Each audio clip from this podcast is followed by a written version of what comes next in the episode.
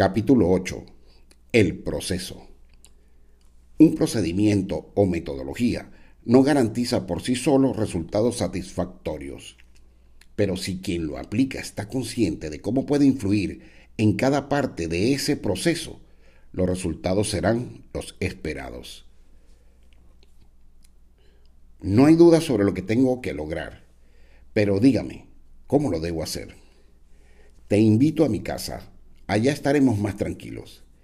¿Y usted vive por aquí? No, vivo en la ciudad. Aquí solo tengo una propiedad de recreo. Dígame una cosa. ¿Qué hacía usted en el edificio donde yo vivo el día de la inauguración de su club? Haciéndome ver por ti. Además, recuerda que yo viví allí. Yo soy tu futuro. Al salir de la taberna, los vigilantes del estacionamiento nos despidieron amablemente entregándonos un hermoso Mercedes CLK blanco. El señor elegante al volante y yo a su lado arrancamos rápidamente y nos dirigimos hacia la parte más alta de la ciudad. Bordeando una colina, a través de una estrecha carretera, llegamos finalmente a una imponente casa rodeada de un gran jardín, desde donde se observaba toda la ciudad. Luego de atravesar el jardín, estacionamos el auto en un garaje ubicado en el ala izquierda de la casa, donde había otros nueve autos espectaculares acomodados en cada nicho como en exhibición. Había un BMW Z3, un Mercedes GCL 55 AMG de última generación, un Porsche Carrera, un Corvette convertible, un Viper RT10, un Ferrari Maranello plateado, el Aston donde habíamos paseado, un Vintage y un viejo Mustang Shelby Cobra del 67. Y en un techado adyacente, una docena de Mercedes-Benz de varios modelos. No pude contener las ganas de curiosear los autos y comencé a admirar cada uno de ellos. El señor elegante me explicaba los detalles más significativos de cada uno y comentaba sobre su afición a coleccionar autos deportivos.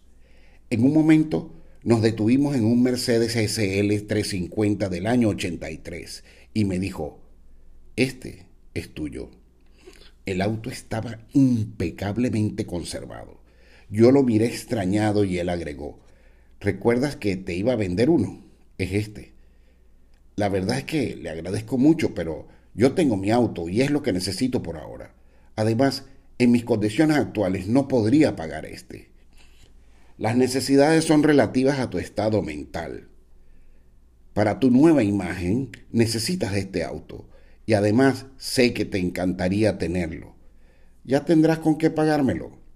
Abrió la puerta del auto, tomó un sobre y las llaves y me los entregó.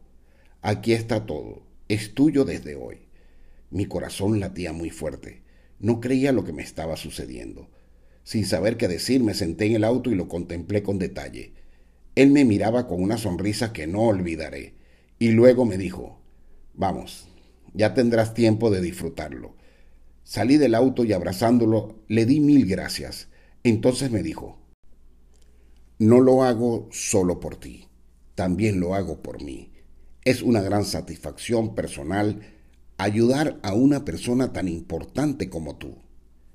Me puso una mano en el hombro y comenzamos a caminar hacia la casa. Al entrar, observé la amplitud y elegancia de la mansión.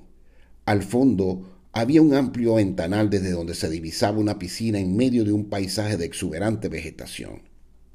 Una empleada nos recibió y enseguida nos preguntó qué deseábamos beber. El señor elegante le pidió que nos trajera una botella de oporto.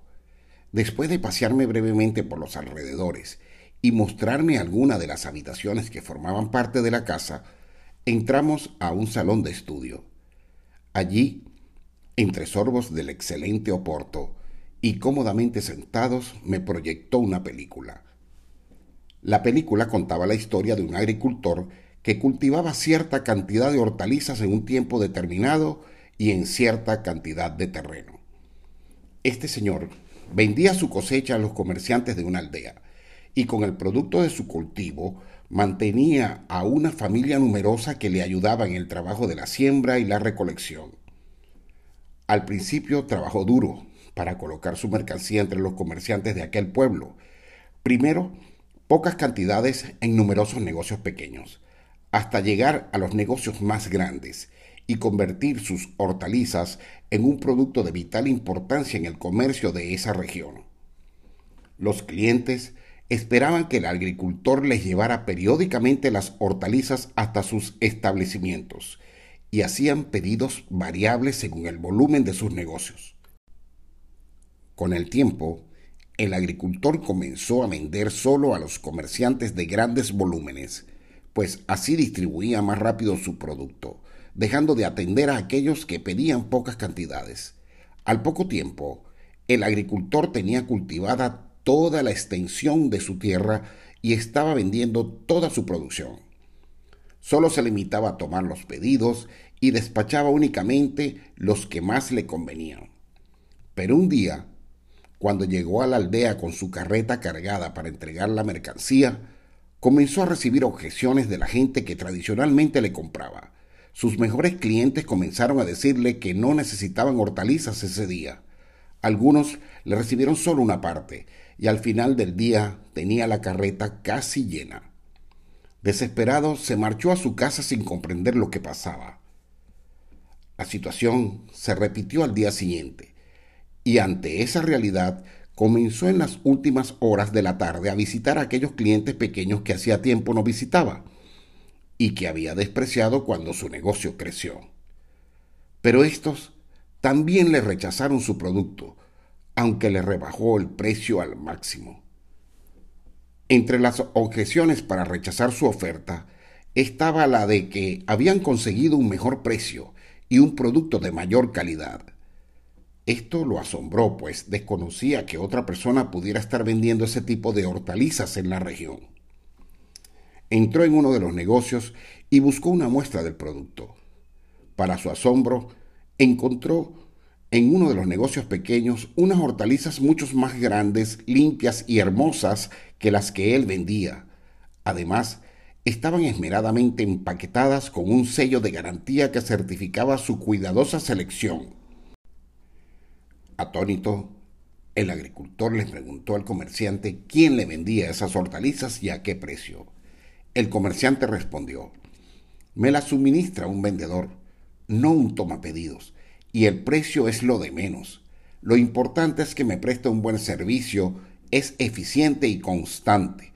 Me ha enseñado sobre el cultivo tecnificado de las hortalizas y cómo puedo beneficiarme de lo que él ha aprendido sobre el negocio. Además, me ayuda a exhibir el producto, lo que ha aumentado mis ventas diarias. A pesar de que mi negocio no es grande, he captado una nueva clientela que antes iba a los grandes negocios a buscar variedad de hortalizas. El agricultor se despidió aún sin comprender y volvió a visitar a sus clientes grandes para comprobar si ellos también estaban comprando esta mercancía, y quizá por eso se habían negado a comprar la suya. Pronto se dio cuenta de que era cierto, pero no habían querido decírselo el día anterior. Algunos negocios estaban llenos de esas nuevas hortalizas. Habló con uno de sus antiguos clientes. ¿Cómo puede ser que le pidan el producto a un extraño? les preguntaba. No le pedimos. Lo que sucede es que nos vende. Les vende, decía el agricultor. ¿Acaso yo no les vendía? No, contestó el comerciante, y agregó, Usted solo nos mandaba lo que le pedíamos, nunca nos ofreció nada más el agricultor se fue pensando en qué cosas había fallado, sin saber realmente qué había sucedido. Terminó por concluir que la clave era la diferencia en la presentación del producto. La película terminaba con unas preguntas. ¿Estará en lo cierto el agricultor? ¿Será el cambio de presentación del producto lo que afectó sus ventas? Al terminar, el señor elegante encendió la luz, me miró a los ojos y me preguntó, ¿Qué crees que le pasó al agricultor? No les prestó un servicio satisfactorio a sus clientes, contesté. Exacto. No tenía una metodología que lo convirtiera en vendedor. Se quedó actuando como agricultor y cuando le surgió la competencia que estaba mejor preparada que él, perdió su mercado. Cualquiera es capaz de tomar un pedido, pero eso no hace de la persona un vendedor. Entiendo. Un buen vendedor debe lograr, a través de un proceso que siga permanentemente y con sentido crítico, cumplir con todas las responsabilidades de las cuales te hablé antes. De allí la importancia de aprender y de hacerlo antes que la competencia, porque el conocimiento es una ventaja competitiva que permite cumplir las metas más rápidamente. Recuerda que el que pega primero, pega dos veces. El agricultor no solo dejó de atender a los más pequeños, lo cual fue un error estratégico en el largo plazo, sino que con eso demostró la falta de interés en su trabajo de venta. Claro, eso fue aprovechado por la competencia. Uno no puede descuidarse, por eso es muy importante un procedimiento que lo abarque todo en cada entrevista de ventas. Y además, es importante cómo se aplica, pues el procedimiento por sí solo no sirve de nada. Un vendedor es como un artista cuando en el momento de la filmación dicen luces, cámara, acción, al momento de acercarse al cliente comienza una actuación, que no consiste en fingir lo que no se siente, sino en demostrar que se siente lo que se dice y dramatizarlo con gestos. Eres un presentador, ¿me entiendes? Sí, señor. ¿Te fijaste en el momento en que un cliente le dijo al agricultor, Además, me ayudan a exhibir el producto. Claro, además de la venta, la competencia del agricultor le prestó un servicio al cliente. Correcto. Eso era parte importante del procedimiento de ese vendedor. Por eso todos decían, no me tomaron un pedido, me vendieron. La venta real se compone de una serie de valores creados en el cliente a través de un procedimiento que debes aplicar sistemáticamente en cada visita, siempre. De esa forma, cada día que pase, serás más asertivo y crecerás en tu profesión. El señor elegante me enseñó su mano derecha, donde brillaba el anillo. Desde hoy vas a aplicar en todas tus visitas de venta los ocho pasos que procederé a detallarte. 1. Planificar y prepararse. 2. Acercarse eficazmente. 3. Hacer un diagnóstico del cliente. 4. Presentar persuasivamente tu idea y cerrar. 5. Aclarar las condiciones del negocio. 6. Brindar un servicio postventa. 7. Anotar datos. 8. Analizar la gestión. Como verás, es un esquema muy sencillo, pero te garantizo que te llevará al éxito.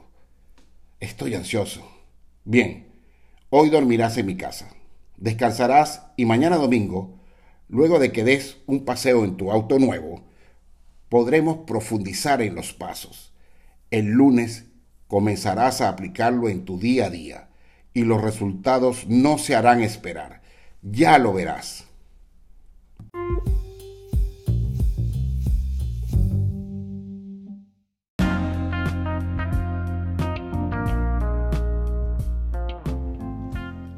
Hola, bienvenidos nuevamente con ustedes. Comenzamos el capítulo número 8.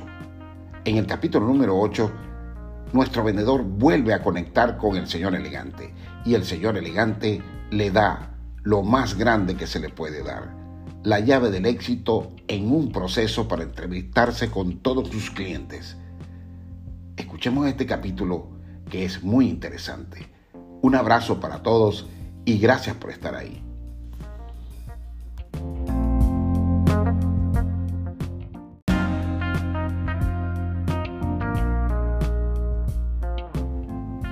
Gracias por haber estado con nosotros en el capítulo número 8 Tremendo capítulo, tremendo día para el vendedor, tremendo fin de semana con el señor elegante.